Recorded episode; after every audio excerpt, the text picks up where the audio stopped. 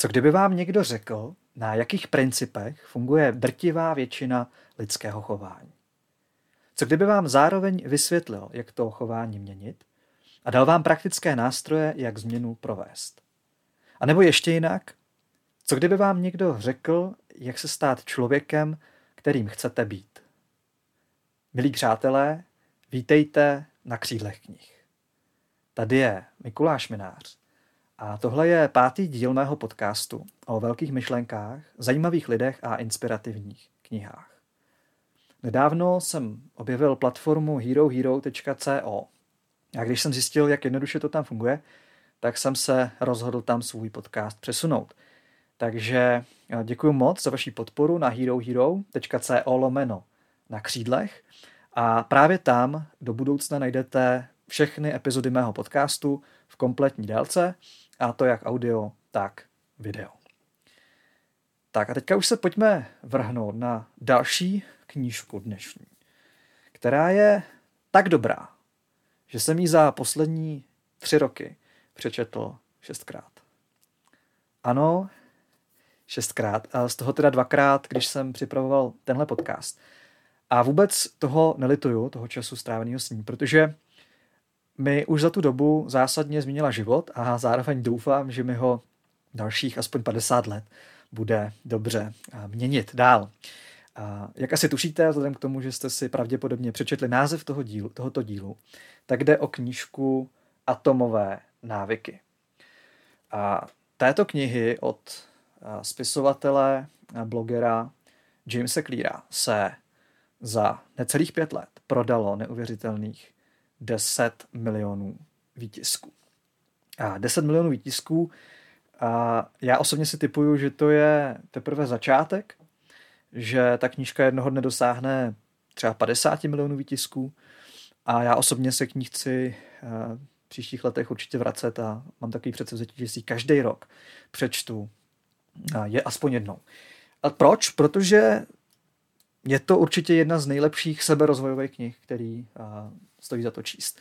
Já jsem ji přečetl desítky seberozvojových knih, několik knížek jenom o návicích a atomové návyky jsou pro mě určitě jednou ze tří nejlepších knížek, takže kdybych vám měl doporučit jednu seberozvojovou knihu, u který bych věřil, že vám zásadně dobrým způsobem může eh, proměnit život a zároveň bych vám skoro garantoval, že nebudete litovat času stráveného s ní, tak to budou právě atomové návyky. Takže já doufám, že tahle epizoda vás trošku inspiruje k tomu, abyste si tu knížku pořídili. Vydalo ji nakladatelství Jan Melville, takže na melville.cz si ji můžete koupit. A to proto, že tahle knížka si jednoduše zaslouží místo na poličce eh, v knihovně každého člověka, co to myslí se vzděláním vážně. Myslím si, že jsou že několik důvodů, proč je tak úspěšná. Jednak se skvěle čte, je čtivá, dobře napsaná, tam žádný balast. Za druhý, myslím, že obsahuje nadčasovou moudrost, eh, která se týká každého člověka. A za třetí je velice praktická. Není to jenom teorie, ale díky ní pochopíte, jak fungují vaše vlastní návyky, jak se vybudovat dobrý návyky, jak se zbavit těch špatných. Ještě řeknu něco o autorovi, eh, Jamesi Clearovi. Narodil se roku 1986, takže mu teprve 37 let a ve svých 32 už vydal takhle úspěšnou knížku. A takhle vypadá a sympatiák, holohlavej. A já vám přečtu na úvod první tři odstavce z té knížky, protože vlastně ta kniha začíná jeho osobním příběhem. Poslední den druhého ročníku na střední jsem dostal baseballovou pálkou do obličeje. Můj spolužák vší silou promáchl, pálka mu vyklouzla z ruky a zasáhla mě přímo mezi oči. Na okamžik dopadu si vůbec nepamatuju. Pálka mě udeřila do tváře tak prudce, že mi z nosu udělala půl měsíc. Mozek se mi v lepce roztřásl jako sulc a okamžitě začal otékat. Během zlomku vteřiny jsem přišel ke zlomenému nosu, mnohonásobným frakturám lepky a roztříštěným očním důlkům. Učitel mě vzal kolem ramen a vydal se se mnou na dlouhou procházku k ošetřovně. Přes hřiště, dolů z kopce a zpátky do školy. Ze všech stran se mě dotýkaly něčí ruce a podepírali mě. Šli jsme pomalu, bez zespěchu. Nikdo si neuvědomoval, že jde o minuty. Takhle dramaticky ta jeho kniha začíná a začíná jí svým příběhem, na kterém ukazuje, že, eh, jak možná jste vytušili z toho dramatického závěru, on eh, málem v té nemocnici zemřel, byl na dlouhou dobu vyřazen potom z běžného provozu, asi půl roku mu trvalo, než prostě zvládl nějakou rekonvalescenci. A on říkal, že vypadl samozřejmě z toho týmu středoškolského z toho baseballu. A on říkal, že měl takovou jako krizi, kdy ho drž, začal držet nad vodou, že si začal dělat takový drobný rituály, drobné změny v životě, prostě začal si zavádět dobrý návyky, který mu dávali v životě řád a který postupem času začínali nést ovoce. Čím díl to trvalo vlastně od téhle chvíle, tak tím větší ovoce nesli. Z něj se pak stal jeden z nejlepších univerzitních hráčů baseballu v Americe, a dokonce jeden z nejlepších 33. A i když se nestal nakonec profesionálním baseballistou, on říká, to vlastně nevadí. Mně se díky těm návykům podařilo něco jiného. Podařilo se mi naplnit vlastní potenciál. Přestože před eh, šesti lety jsem eh, málem zemřel a na dlouhou dobu jsem byl vyřazen, nakonec právě ty moje návyky eh, přinesly takhle velký plody. Později se mu to osvědčilo. V další oblasti začal psát blog a rozesílat newsletter, který za první tři měsíce začal odebírat tisíc lidí, pouhých tisíc. Za rok už to ale bylo 30 tisíc, pak 100 tisíc, pak 200 tisíc, podepsal smlouvu na knížku, pak půl milionu ve chvíli, kdy tu knížku vydal a dneska jeho newsletter odebírají 2 miliony lidí. Takže evidentně mu to funguje a má k tomu tématu co říct. Tak, co bych té knížce řekl já? Pro mě, o čem ta knížka vlastně je, je o několika důležitých otázkách. Ta první z nich určitě je, jak změnit své chování. První díl mého podcastu se týkal knížky Nastavení mysli a byl o tom, jak změnit své myšlení. Jak změnit svůj mindset. Tak tahle knížka je taková komplementární, protože se týká toho, jak změnit svoje chování. Zároveň je ale eh, hluboce spojená s tím, s otázkou, v čem vlastně spočívá tajemství úspěchu nebo dlouhodobé produktivity a taky lidské spokojenosti. Jak s tím souvisí návyky. A jak už jsem naznačil na začátku, taky s otázkou, jak se vlastně stát člověkem, kterým chcete být. Protože návyky hluboce souvisí s naší identitou. Pro mě osobně to téma je taková srdcovka, taky od něm přednáším pro firmy, hodně ho využívám v koučování se svými klienty, protože právě eh, když se chce člověk posunout v životě dál, tak a něco opravdu změnit, aby to mělo dlouhodobý efekt, musí se zabývat svými návyky. Pro koho ta knížka si myslím, že je obzvlášť zajímavá, užitečná, dobrá. Určitě pro všechny, kdo se chtějí zbavit svých zlozvyků, ať už je to kouření, neustálé sledování sociálních sítí, přijdání a tak dál. Pro všechny, kdo si chtějí vybudovat dobrý návyky, pro všechny, kteří chtějí být úspěšnější v práci, nebo jim jde o duševní zdraví, pro sportovce určitě, pro každý, kdo se snaží o nějaký mimořádný výkon, ale týká se, eh, má co říct i k tématu vztahů, k výchově dětí, je určitě dobrá pro všechny, kdo chtějí naplnit svůj potenciál a co je důležitý pro všechny, kdo chtějí nějak hlouběji porozumět fungování společnosti i druhých, druhých lidí. Nakonec, kdybych to měl schrnout, pro všechny, kdo chtějí něco změnit, ať už jde o vás samotné, o váš vztah, o firmu, o celou společnost nebo dokonce o svět. Takže podtrženo sečteno vlastně pro všechny. je ta knížka užitečná. A v něčem je ta kniha opravdu nadčasová a na začátku bych chtěl říct, že ten příslip, nebo vůbec ten úkol, který na sebe Clear bere, je až mimořádný. On doslova jako říká, že, cituju, úhrnem lze říct, že vám nabízím integrovaný model kognitivní a behaviorální vědy. To je jako hodně smělá ambice. A on pokračuje a říká, jsem přesvědčen, že je to jeden z prvních modelů lidského chování, který podrobně popisuje, jaký dopad mají na naše chování jak vnější stimuly, tak vnitřní emoce. Lidské chování se mění neustále z okamžiku na okamžik, ze situace na situaci. Ze vteřiny na vteřinu. Tato kniha však pojednává o tom, co zůstává stejné, a jak vnější stimuly, tak vnitřní emoce. A zabývá se samotnými základy lidského chování, obsahuje neměné principy, na něž se můžete spolehnout po celý život. Myšlenky, na něž můžete postavit své podnikání, rodinu i život. No, já když jsem to četl poprvé, tak jsem si říkal, hm, kámo, tak to si na sebe bereš docela velký úkol. Ale upřímně, myslím si, že se mu to do velké míry fakt povedlo. A to už posuďte sami. Co nás dneska čeká v tady v tady tom dílu? A nejdřív se podíváme společně na teoretické základy A to znamená, řekneme si, proč jsou návyky tak mocné, jak souvisí s naší identitou a jak tyto vazby využít při formování návyků. Proč je třeba se zaměřovat nikoli na cíle a výsledky, ale na naše systémy, když chceme být úspěšní a vybudovat návyky. Pak si řekneme, co je to smyčka návyku a představíme si čtyři zákony behaviorální změny, což je úplně klíčový koncept, kolem kterého se celá ta knížka otáčí. V druhé části, která potom bude následovat, tak přijdou z těch čtyř zákonů behaviorální změny, vlastně vyplývají. My se takhle, my se na ně podíváme blíž. Podíváme se, co znamenají a představíme vám praktický nástroje, kterých je ta knížka plná, který jsou právě o tom, jak potom ty návyky aplikovat. Takže budeme se bavit o věcech, jako je implementační záměr, scorekarta, kumulace návyků, o roli kontextu a prostředí. Řekneme si, jak funguje lidská touha, jak ji ovlivňovat, a jak dlouho to třeba trvá, než si vybudujete návyk, jak snížit tření, a, který se nám staví do cesty, jak u návyků vydržet a neskončit brzy jako obvykle, asi to znáte, že na nový rok si velmi snadno dáme nějaký předsevzetí, ale výsledek po třech, čtyřech týdnech je často tristní. A nakonec uh, jsem pro vás připravil schrnutí toho všeho, co uslyšíte a, a se zaměřením na to, jak to celý vlastně aplikovat do života. Podělím se s váma o nějaký svý postřehy uh, a, a zkušenosti s návykama, ale bude to velmi prakticky zaměření. Takže nejdřív pochopení principů, potom aplikace. To je struktura téhle epizody.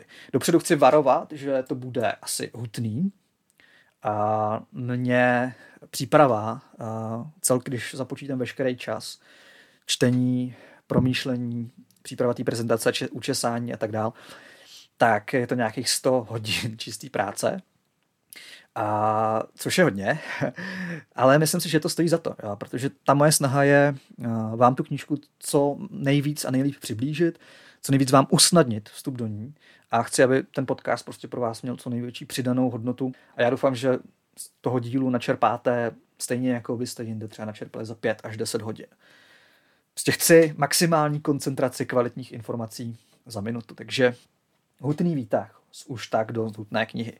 Asi to bude náročnější než hraní videoher nebo nevím, sledování seriálů, ale zase na druhou stranu to nebude povrchní, a myslím, že je dobrý prostě vám říct víc, než jenom hele, tahle knížka existuje, je fajn, tak si to přečtěte. Ale bude to, nabídnu vám vlastně sumář hlavních myšlenek té knížky a zhodnocením, v čem je ta knížka důležitá, co si o tom já sám myslím. Takže není to pro každýho, vím o tom, bude to pořád kognitivně trošku náročný, ale všechno, co za něco stojí, něco stojí. A doufám, že to bude pro vás taký přehledný, zábavný, ať už se díváte na prezentaci nebo to posloucháte třeba audio, Celou tou knížkou budu prokládat různé grafy a důležité je říct, že k té knížce existují doprovodní materiály, které právě najdete na eh, www.melville.cz lomeno atomové návyky, takže si tam pak můžete třeba stáhnout ty hlavní myšlenky jako v grafech. A, tak jo, na konci, jak jsem říkal, bude schrnutí a nějaký pořádný checklist. Doufám, že jste připravený. Pokud jo, tak se na to pojďme vrhnout. A tady jsou nejdřív základy. Představte si, že nastupujete do letadla v Praze, chcete letět do New Yorku, ale na startu na té runway někdo pohne s čumákem toho letadla o jeden metr, o jeden, dva metry. A to je zdánlivě hrozně drobná, bezvýznamná změna, nějakých třeba dva stupně nebo tři stupně a světové šířky. Ale ve výsledku, když než doletíte do toho New Yorku, tak eh, těch několik tisíc kilometrů se nasčítá a vy nakonec vůbec nedoletíte do New Yorku, vy ho minete o několik set kilometrů a totálně se minete se svým původním cílem. A tahle metafora vlastně slouží takovému přiblížení jedné z hlavních myšlenek té knihy, která zní, že i drobná změna v osobních návycích vás může dovést do zcela odlišných životních destinací. V dané chvíli se může rozhodnutí, které je o 1% lepší nebo horší, zdát triviální, ale přepočteno na celý lidský život může položit základy rozdílu mezi tím, kým jste a kým jste mohli být. Proč to tak je? A Clear říká, že návyky jsou tou nejmocnější silou, která ovlivňuje naše chování a náš život. A přirovnává je k atomům. Návyky jsou jako atomy, odtud ten název atomové návyky. Když se pak podíváte blíž na ten na tuto obálku, tak si všimnete, že je vlastně složená z mnoha drobných teček. A proč ta metafora? Ta metafora znamená, že jako jsou atomy základními stavebními prvky molekul, tak návyky jsou základními stavebními prvky našeho chování, potažmo našeho života. A zároveň platí, že jako se v drobných atomech skrývá pozoruhodná síla, která dokáže napájet energii celou civilizaci, tak i drobné změny, atomové změny v našich návycích dokážou přinášet pozoruhodně velké dlouhodobé výsledky. A druhá důležitá, druhý důležitý aspekt je, že návyky lze promyšleně měnit, když víte, jak na to. A ta knížka je hodně o tom, jak na to. A uvádí jako hezký příklad, který si můžeme říct. Je to příklad britského cyklistického týmu, a který byl proslavený tím, že byl totálně průměrný za celý 20. století prostě snad nevyhrál, vyhrál snad jednu prostě zlatou medaili na všech šampionátech a dokonce měl tak špatnou pověst, že jeden výrobce kol měl tenhle cyklistický tým na blacklistu. Prostě nechtěl, aby eh, ne, ne, neprodával jim kola, protože kdyby se zjistilo, že na jeho kolech jezdí i Britové, mohlo by to znamenat ztrátu reputace. Všechno se změnilo, když v roce 2003 eh, ten tým získal nového trenéra, Davea Brailsforda, který měl takovou vlastní filozofii, úspěchu, který říkal agregace marginálních přírůstků, která v zásadě spočívala v tom, že když rozeberete jakoukoliv disciplínu nebo činnost na prvočinitele a každý z nich zlepšíte o 1%, co se týče kvality sedla, nevím, kvality dresů, gelů, který ty cyklisti používali a, a všech možných tréninkových metod. A pak to zase všechno o 1% zlepšíte a pak to složíte dohromady. Tak ten výsledek může být obrovský. A realita mu dala za pravdu, protože výsledek jeho několikaletého působení byl ten, že tenhle totálně průměrný tým mezi roky 2007 až 2017 získal 178 zlatých medailí ze světových šampionátů, 66 olympijských medailí, mimo jiné třeba vyhrál 60% všech zlatých medailí z Pekingu 2008. A zlato Tour de France pět let po sobě v podstatě. Takže absolutní překvapení. A otázka zní, jak je tohle možné. Jak je něco takového možné, že se z průměrného týmu se najednou stane absolutní světová špička? Když říká, že je velmi snadné přecenit význam jednoho klíčového okamžiku a naopak podcenit význam drobných každodenních krůčků vpřed. Ale drobná zlepšení mohou časem vyústit v ohromující změny. To je důležitá pravda. A bych ní přidal nějaký takový citát, který se mi taky líbí, který říká, že je velmi snadné přecenit význam toho, co dokážeme za jeden rok a zároveň podcenit význam toho, co bychom mohli dokázat za deset let. A zkrátka se, máme tendenci se soustředit na velký přelomový události, ale uniká nám význam těch drobných každodenních. Takže ať už chcete schodit na váze, uběhnout maraton, napsat knížku, vybudovat firmu, vydělat milion a tak dál, není to o velkých jednorázových klíčových okamžicích, ale právě o drobných zlepšeních. A on to dokládá i matematicky.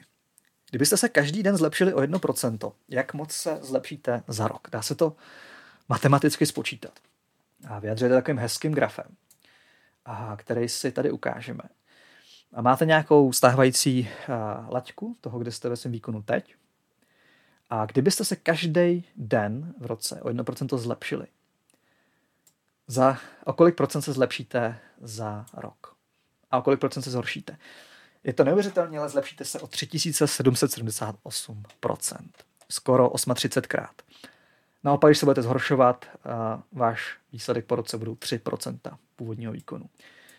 Takže neuvěřitelné, vlastně drobné krůčky, ale obrovské výsledky. Když říká, že návyky jsou jako složený úrok osobního rozvoje. Stejně jako vám složený úrok v bance navyšuje spořenou částku, a, a vlastně všechno, co se tam přibyde, tak zároveň se dál úročí, tak i důsledky malých opakovaných návyků se časem nesčítají, ale násobí. V rozmezí několika dnů se jich možná ani nevšimnete, ale v rozmezí měsíců či dokonce let vás ohromí. On říká, že úspěch je právě výsledkem těchto každodenních návyků a ne těch dramatických proměn, které se přihodí jednou za život. A proto není tak podstatný, jak jste úspěšní v tuhle chvíli. Podstatný je pouze to, zda vás drobný všední návyky vedou správným směrem. Proto je důležité věnovat vaší trajektory víc pozornosti, než tomu, kde právě jste. A takový český hezký přísloví člověk na podzem sklízí, co na jaře zasel, ale až na podzim. Tak, a, tak, tak, tak, jedeme dál. A, znamená to prostě, že v dlouhodobém horizontu se nejdál dostanou ti, kdo milují učení a věří v jeho moc. A kdo se vytrvale posouvají procento za procentem ku předu. A tady jde o, potrhl bych to slovo vytrvale. A dává další hezký příměr, proč jsme málo kdy vytrvalí. A ten příměr je takovýhle. Představte si kostku ledu, která stojí na stole místnosti, kde je minus 7 stupňů. Sráží se vám dech, je tam fakt kosa a teď se začne oteplovat. Oteplí se o 1 stupeň na minus 6. Nic se neděje. Další stupeň minus 5, nic se neděje. Další stupeň minus 4, nic se neděje. A tak dál, a tak dál. Furt se otepluje 1 stupeň minus 1, nic se neděje. Zdánlivě se nic nestalo, kostka je pořád zmrzlá. Pak se oteplí o jeden další stupeň, úplně stejný jako předchozí. A ta kostka začne tát. A to je hrozně zajímavé, že, že zdánlivě se zdálo, že se dlouhou dobu nic neděje. A najednou přelomová změna. A podobně to funguje eh, vlastně i s návykama, kdy zase tenhle graf ukazuje, jaký, jak většinou my očekáváme, že bude vypadat náš pokrok. My si myslíme, že bude lineární, prostě všechno půjde rychle ku předu. A ve skutečnosti to ale funguje jinak, protože než ty návyky se opravdu projeví, tak jsou hluboce pod tou lineární křivkou a začnou se pomalinku postupně zvedat. To znamená, je tam nějaký rozdíl a disproporce mezi tím, co bychom čekali a co se opravdu stane. Tomuhle rozdílu on říká údolí zklamání. Prostě na začátku každý snahy se nám zdánlivě zdá, že se nic neděje, že stojíme na místě. A, a prostě máme tendenci propadnout zklamání. A to je ta fáze, kdy my ty návyky dobrý vzdáme. Ty naše přece máme pocit, že to je úplně k ničemu. Už měsíc běhám a prostě ještě jsem neschodil, jo, nebo dělám něco jiného a vlastně ne, asi, asi to nedám. A, ale pak je tam ten zlom, kdy vlastně ty návyky se začnou kumulovat a začnou se projevovat exponenciálně. Nakonec ten jejich složený efekt je daleko větší, než jste eh, na začátku čekali. Eh, on říká, že ty přelomové chvíle, na kterými se v životě upínáme, jsou výsledkem dlouhé řady činů nebo jevů, které se nahromadí a překročí kritickou mez. A to, že se dlouho zdá, že stojíte na místě, neznamená, že vaše úsilí přišlo na zmar, ale že bylo uskladněno. A že ty viditelné změny se začnou dít teprve, když se oteplí na nulu. Když překonáte tu fázi latentního potenciálu, tak ji říká, je tam nějaký skrytý potenciál, a opravdu uspějete, tak pak najednou lidi začnou říkat, že jste uspěli ze dne na den. Protože teprve tehdy najednou oni tu změnu uvidí. Oni vidí ten nejdramatičtější výsledek a ne to, co mu předcházelo. Vy však víte, že se konečně jen projevily dlouhé měsíce či roky práce. Období, kdy se vám zdalo, že se nehejbete. Je to prostě takový lidský protišek geologických tlaků. Takže tohle je první důležitá, důležitý graf, který vlastně říká, proč často ty návyky příliš brzo zabalíme a nejsme dost vytrvalí. A z toho plyne otázka, a, dobře, jestliže to je tak, tak co teda vlastně rozhoduje o tom, jestli u svých dobrých návyků vydržíme dost dlouho, abychom prošli tím údolím zklamání do těch radostnějších končin, kde už uvidíme ty výsledky. A, a proč se někteří lidé teda neustále vrací k těm zlozvykům, zatímco jiní se pak těší těm kumulovaným výsledkům těch dobrých? On říká, že se často soustředíme na špatnou věc, na své cíle, místo abychom se soustředili na náš systém. Protože říká, že nakonec ty výsledky, které v životě máme, nevyplývají tolik z námi stanovených cílů, jako spíše ze systémů, které si osvojíme. A obecně varuje před tím fixovat si v životě na cíle. A protože je s nima několik problémů. Já bych tady nejdřív chtěl dát takový disclaimer.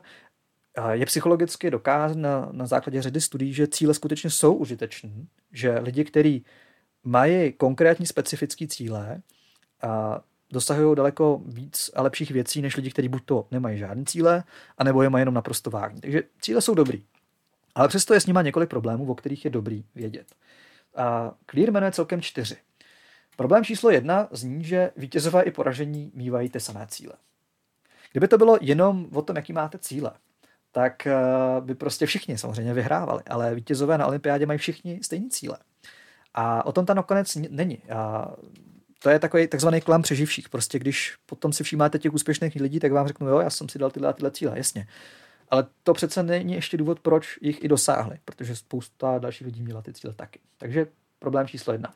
Problém číslo dva je, že dosažení cíle je často pouze chvilkovou změnou. A dává příklad, eh, máte zaneřáděný, zabodlený pokoj, a tak si dáte cíl ho uklidit, uklidíte ho, ale ve skutečnosti jste vyřešili jenom symptom a, a ne příčinu, která prostě je, že nemáte systém, jak udržovat v tom pokoji pořádek. Takže se vám to bude furt a furt vracet. Třetí problém je, že cíle často omezují vaše štěstí. Tohle je podle mě nejvážnější nebo nejdůležitější problém s cíly. A, a to je tendence, že když my si stanovíme cíl, tak často sami sebe odsoudíme k tomu, že jsme nešťastní, dokud toho cíle nedosáhneme. A furt si slibujeme, jasně, až dosáhnu toho cíle, až budu, až vydělám milion, až se, já nevím, až udělám maturitu, nebo až udělám diplomku, až, já nevím, whatever, tak budu konečně šťastný. Jo, ale pak, když toho cíle dosáhnete, tak jasně je to strašně chvilkový, ale už zase najednou zase nemá, postrádáte cíl a jste zase nešťastný. Takže nejste šťastný, než ho dosáhnete a když ho dosáhnete, tak vám to dlouho nevy, nevydrží. Petr Ludvík má takový hezký pojem cílový feťáci. Lidi neustále závislí na cílech. A další problém je, že uh, tam je prostě dilema buď a nebo. Buď toho cíle dosáhnete, no a nebo nedosáhnete. Zase, když ho nedosáhnete, tragédie. Čtvrtý problém s cíly je, že jsou často v rozporu s dlouhodobým pokrokem. Velmi přispívají k jeho efektu. Ať už je to prostě, že si dáte cíl zhubnout nebo uběhnout maraton, jasně, splníte si cíl a pak ztratíte motivaci. Cíl dosažen, vrátíte se, vrátí se vám váha, vrátíte se k předchozí pasivitě. Prostě vám je to jednorází zepětí, který nevydrží. Takže bacha na cíle. On říká místo toho, a říká, zatímco teda účelem nastavování cílu je vítězství ve hře, tak účelem budování systému je hra samotná. On vlastně říká, pojďme se soustředit na proces, na hru samotnou. Ten, kdo uvažuje dlouhodobě, se na cíle příliš neohlíží a nesoustředí se na jeden určitý úspěch, nýbrž na proces neustálého tříbení a zlepšování. Zkrátka tím pravým motorem pokroku je vaše oddanost procesu. Jinými slovy, jenom potvrzuje staré známé, cesta je cíl. Cesta opravdu má být tím hlavním cílem. Užívejte si cestu. A to je důležité. Tak, jdeme na další téma. Základní. Jak souvisí návyky s identitou? Tohle možná pro mě byla největší překvapení té knihy. A možná, že je úplně z té knížky nejdůležitější, protože se týká právě té otázky, jak se stát člověkem, kterým chcete být. A já bych na úvod uh, použil citát z Aristotela, který teda není z té knížky, ale je mimořádně přiléhavý, který zní, že člověk je to, co opakovaně dělá. To je zvláštní definice, ale člověk je to, co opakovaně dělá. A dokonce slovo identita, když se podíváte na jeho etymologii, tak pochází od dvou slov. Jednak tam slyšíte esencitas, což je být. Ale hlavně tam slyšíte identidem, latinské identidem, opakovaně. Což znamená, že vaše identita je doslova opakované bytí. Jste tím, co opakovaně děláte, ať už vaše chování, váš charakter, nebo vaše myšlení. To utváří to, kým jste. A máme hezký český přísloví, že zvyk je železná košile, a nelze se z něho snadno vymanit. A filozofové někdy říkají, že návyky jsou naše druhá přirozenost. Máme nějakou první přirozenost no, přírodou, tak se narodíme, ale návyky je tak ten vlastně obal, který potom eh, obal chování a myšlení, který si vytvoříme, vytvoří naši druhou přirozenost. Jak teda návyky formují vaši identitu? A v obráceně, jak vaše identita formuje vaše návyky? A, a zároveň, proč je tak těžké zbavit se špatných návyků a osvojit si ty dobré? Když říká, že jsou dva důvody, proč je to těžké. Za prvé, my se často zaměřujeme na nesprávný cíl a za druhé si často volíme nesprávnou metodu. A na obě se teďka zaměříme. Nejdřív se podíváme, proč si volíme nesprávný cíl. A snažíme se často změnit něco, co vlastně změnu nepotřebuje. Clear totiž rozlišuje takzvané tři vrstvy behaviorální změny. Říká, že existují tři vrstvy změny každého chování. Změna ve vašich výsledcích, to, co je vidět na venek, to je ta váha, ten čas, to, jak se vám daří na hudební nástroj, stav konta a tak. Změna ve vašich procesech, jak dosahujete těch výsledků a změna ve vaší identitě. A přímo říká, výsledky jsou to, čeho dosahujete, procesy to, jsou to, co děláte, abyste toho dosáhli Identita je to, čemu věříte.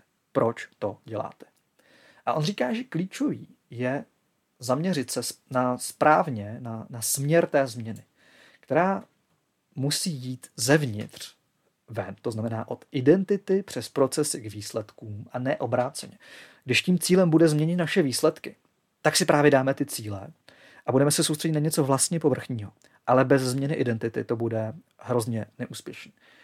Jak je totiž vlastně vztah té identity a výsledků? A proč se máme nejdřív soustředit na to, kým se chcete stát? Jo, on říká, co to teda vlastně znamená soustředit se na identitu. No, znamená to, že vaším cílem nemá být přečíst knížku, ale stát se čtenářem. Nebo nemá to být uběhnout maraton, ale stát se běžcem. Cílem není naučit se na hudební nástroj, ale stát se hudebníkem. Protože říká, každý systém našeho jednání vyrůstá z nějakého systému přesvědčení nebo hodnotového žebříčku. A každý návyk má kořeny v nějaké identitě.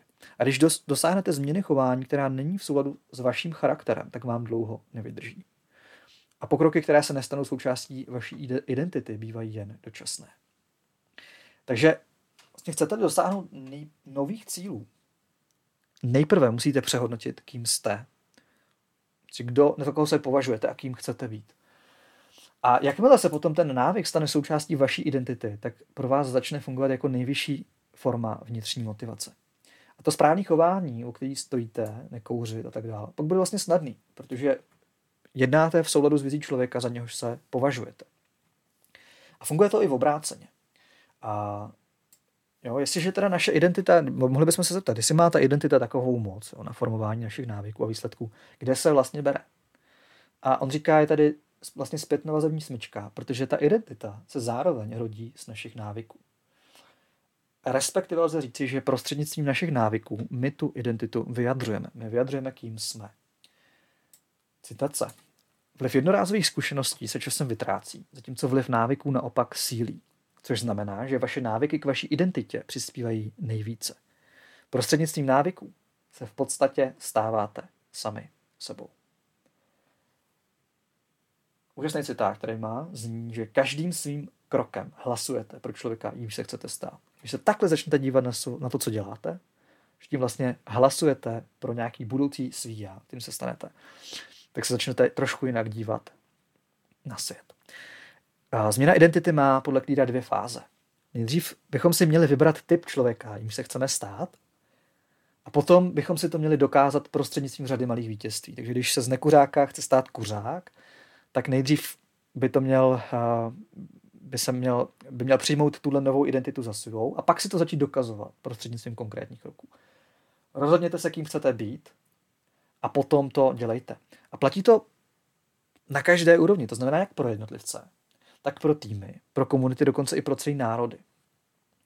A nejdřív si člověk zkrátka musí zodpovědět otázky, jakým hodnotovým žebříčkem se chce řídit, jakými zásadami a pravidly, protože to se týká té tý identity, jaký je vlastně jeho příběh, čemu věří, a kým se chce stát. A potom a najít návyky, kterými to vyjádří.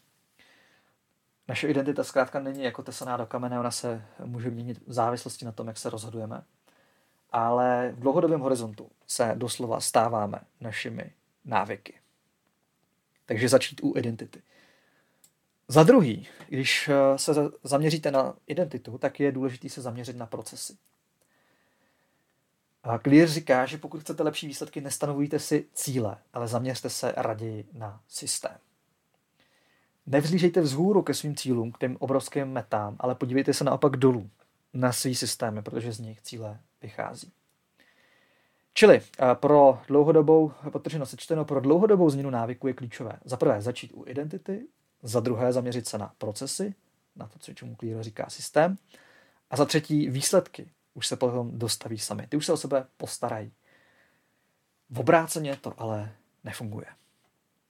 To je vztah eh, návyků a identity.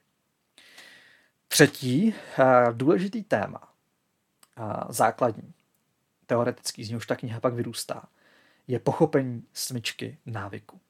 Jak vlastně návyk funguje v našem mozku. Položme si otázku, už tady půl hodiny mluvíme o návycích. Co to vlastně návyk je? Jak ho definovat? Kdy používá několik definic, mimo jiné. Chování, které se opakovalo tolikrát, že se automatizovalo. Spolehlivá řešení rekurentních problémů v našem okolí, to znamená stále znovu se objevujících problémů.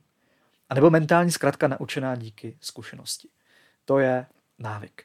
A funkcí návyku je vlastně snížit kognitivní zátěž našeho mozku, uvolnit nám mentální kapacitu, abychom se mohli soustředit na jiné věci.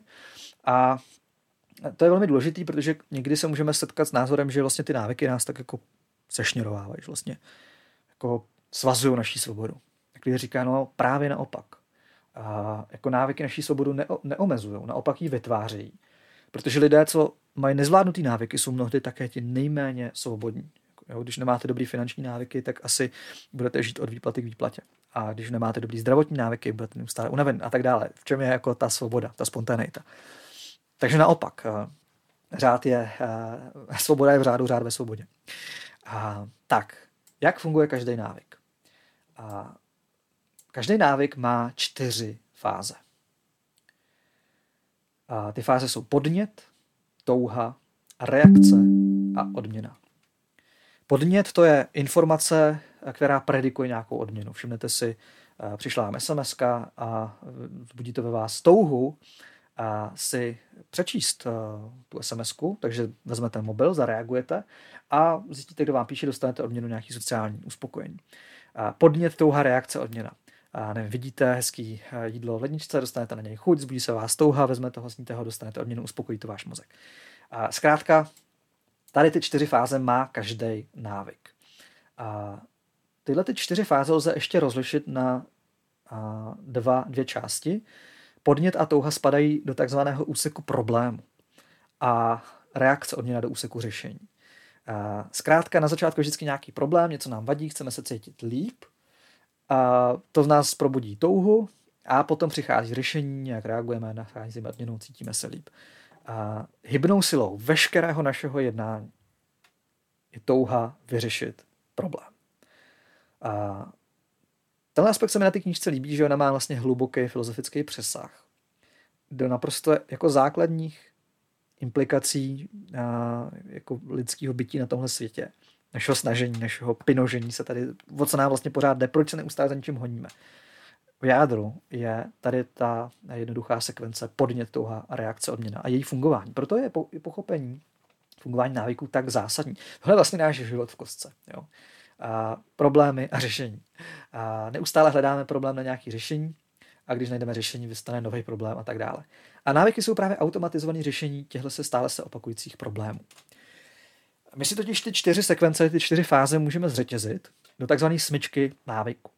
A na podnět reaguje touha, z té vychází reakce, reakce vede k odměně a díky té odměně my si za chvilku začneme automaticky spojovat podnět s očekáváním té odměny. Začneme se zkrátka těšit na odměnu. Vidíme to jídlo a už eh, se cítíme vlastně líp, protože už to nám vlastně nás trošku uspokojuje. A, a takhle, tahle ta smyčka řídí náš život. Clear říká, že pokud bude chybět kterákoliv ze čtyř těchto fází, bude chybět podnět, nebo nevzbudí touhu, nebo nepřijde reakce, ani nebo odměna, tak se nevytvoří návyk. Pokud vyřadíte podnět, ani to nezačne, pokud odstraníte touhu, nebudete mít dostatek motivace vůbec jednat. Pokud odstraníte jednání, které vede k odměně, nebo prostě je to příliš náročné, tak ho nebudete moct realizovat. A pokud ta odměna neuspokojí vaši touhu, tak už o ní v budoucnu nebudete usilovat. Bez prvních třech kroků k žádnému jednání vůbec nedojde. Bez všech čtyř, bez odměny se nebude opakovat. A dává několik příkladů, a typu probudíte se podnět, touha, chcete se cítit pozorní a bdělí, reakce dáte si kávu, odměna uspokojíte svou touhu po bdělosti a pití kávy si začnete spojovat s ranním probuzením. Vytvoří se smyčka návyku, která se neustále upevňováním opakuje. Tohle je opravdu v kostce náš život. Je to vlastně ten věčný koloběh touhy a odměny. A pro mě osobně třeba je zajímavý postřeh, že třeba různé náboženství mají jiné strategie, jak se vlastně s touhle smyčkou vypořádávat. Buddhismus je známý tím, že se zaměřuje na tu touhu a klíč k nalezení štěstí vlastně vidí ve vyhasnutí té touhy. Jo, protože jestliže první příčinou našeho života je utrpení a příčinou toho utrpení je, jak říká Buddha, žízeň, to znamená neustále touha něco uspokojovat, tak pokud zmizí ta žízeň, tak se ten koloběh uspokojování vlastně zastaví a, a utrpení vlastně pomíjí. To znamená, řešením a strategií buddhismu, jak vyřešit tady ten neustálý věčný koloběh toho, že bažíme neustále mít něco dalšího nebo se něčeho zbavit, je zbavit se touhy. Naopak křesťanství třeba spočívá v tom, ne, neříká, že život je utrpení nebo že touha je špatná, ale soustředí se na to jako kultivovat touhu, a kultivovat tu reakci a, a, a chtít správnou odměnu. To znamená a, správně toužit, a správně jednat a, a nacházet potěšení a spokojenost ve správných věcech. Takže opravdu ta knížka v něčem je zajímavá právě tím, že má takovejhle, takovouhle širší dimenzi. A teď se blížíme do závěru tedy toho, těch základů tomu, jak se, jak se, toho, jak se vlastně formují návyky. Protože když pochopíte tady ty čtyři fáze návyku, podnět, touha, reakce, odměna, tak z nich vyplývají. A o tom je zbytek té knihy. Čtyři fáze formování každého návyku a čtyři zákony behaviorální změny. Čtyři fáze jsou anglicky noticing, wanting, doing, liking. Česky všimnutí si, chtění, dělání, užívání si. Jinými slovy podnět, touha, reakce, odměna. Tyhle ty čtyři sekvence, jako na jakýkoliv jednání se podíváte, vždycky to tam najdete. Je to úžasný uh, mentální model, jak se dívat na svět, jak vlastně analyzovat lidský chování jeho brýlemi. A vyplývají z něj čtyři zákony behaviorální změny. To znamená, jestli chcete, teďka to je vlastně odpověď na to, jak změnit jakýkoliv chování vlastní nevím, společnosti. A jsou čtyři zákony behaviorální změny, odpovídající na otázku, jak se vybudovat dobrý návyk. Z podnětu vyplývá první zákon, který zní, musí to být nápadné. Z touhy vyplývá druhý zákon, který zní, musí to být přitažlivé. Z reakce vyplývá třetí zákon, který zní, musí to být snadné. Reakce musí být snadná. A z odměny vyplývá čtvrtý zákon, který zní, musí to být uspokojivé. Pokud chcete jakékoliv chování posilovat a vybudovat návyk, vaše chování musí být podnět, musí být nápadný, musí to být přitažlivý, reakce musí být snadná a odměna musí být uspokojivá.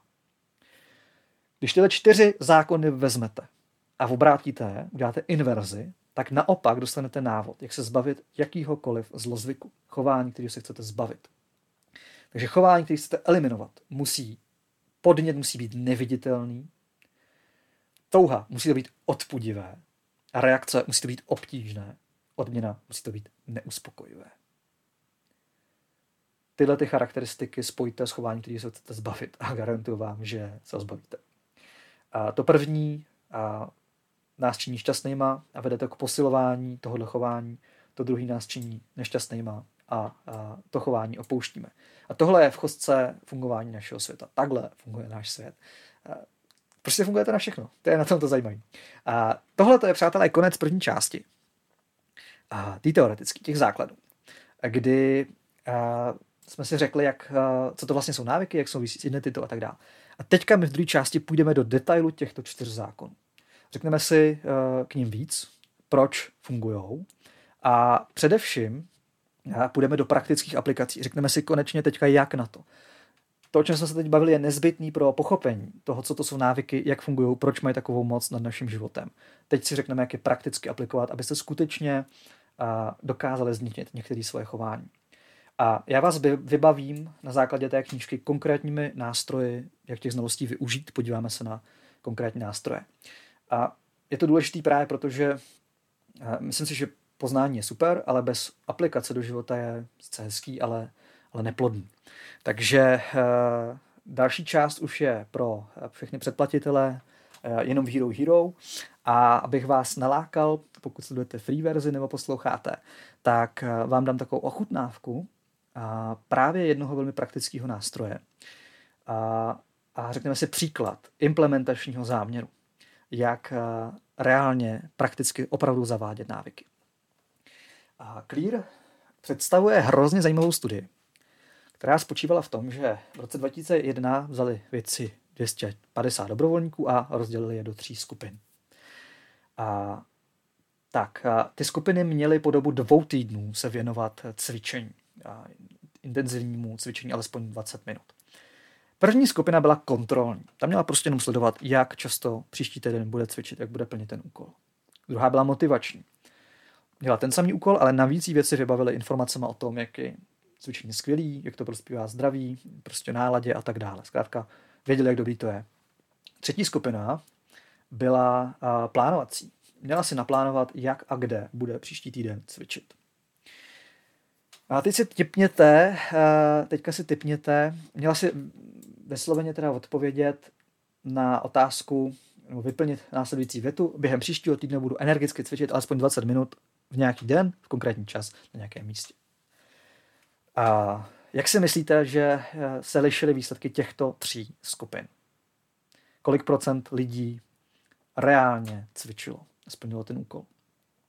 Tady je výsledek. Alespoň jednou týdně si zacvičilo 35% lidí z kontrolní skupiny, 38% lidí z motivační skupiny a 91% z plánovací skupiny, což je ohromný číslo, vlastně víc než dvojnásobný proti těm předchozím dvěma skupinám. A dokonce je zajímavé, že motivace vědět jako hodně informací, proč je to dobrý, skoro vůbec nepomohlo. Ale jednoduše si říct čas, místo a, a, a kde, čas, místo a, a den, víc než dvojnásobný výsledek. A tohle ta věta, kterou oni vyplnili, ta třetí skupina má odborný název, kterýmu se právě říká implementační záměr. Nejčastěji má podobu konkrétního času a místa, kdy si zkrátka odpovíte na to, kdy a jak přesně chcete zavést konkrétní návyk. A můžete to i zobecnit ve svém životě, prostě si řeknete, pokud nastane nějaká situace X, já na ní zareaguju způsobem Y. Pokud se dopředu na to připravíte, nastane situace X, já reaguji jako způsobem Y, tak je daleko větší šance, že to jednání uděláte. Dokonce je změřený, že když si lidi uh, v hlavě řeknou, že půjdou k volbám v ten a ten den tam do té místnosti, tak zásadně stoupá šance, že skutečně k těm volbám půjdou. Takže uh, tohle je vlastně naprosto zásadní. Řekl by se taková blbost, ale fakt to funguje. Jako vágní věci typu budu cvičit nefungují. Takovýhle nástrojů, jako je implementační záměr, Clear představuje dalších asi 15, nebo 10, 10 až 15 a my si o nich teďka řekneme víc. Takže pokud vás to zajímá a chcete opravdu vědět, jak na to, herohero.co lomeno na křídlech, tam najdete plný díl. Já se s váma teďka loučím a zároveň vítám všechny, co poslouchají dál.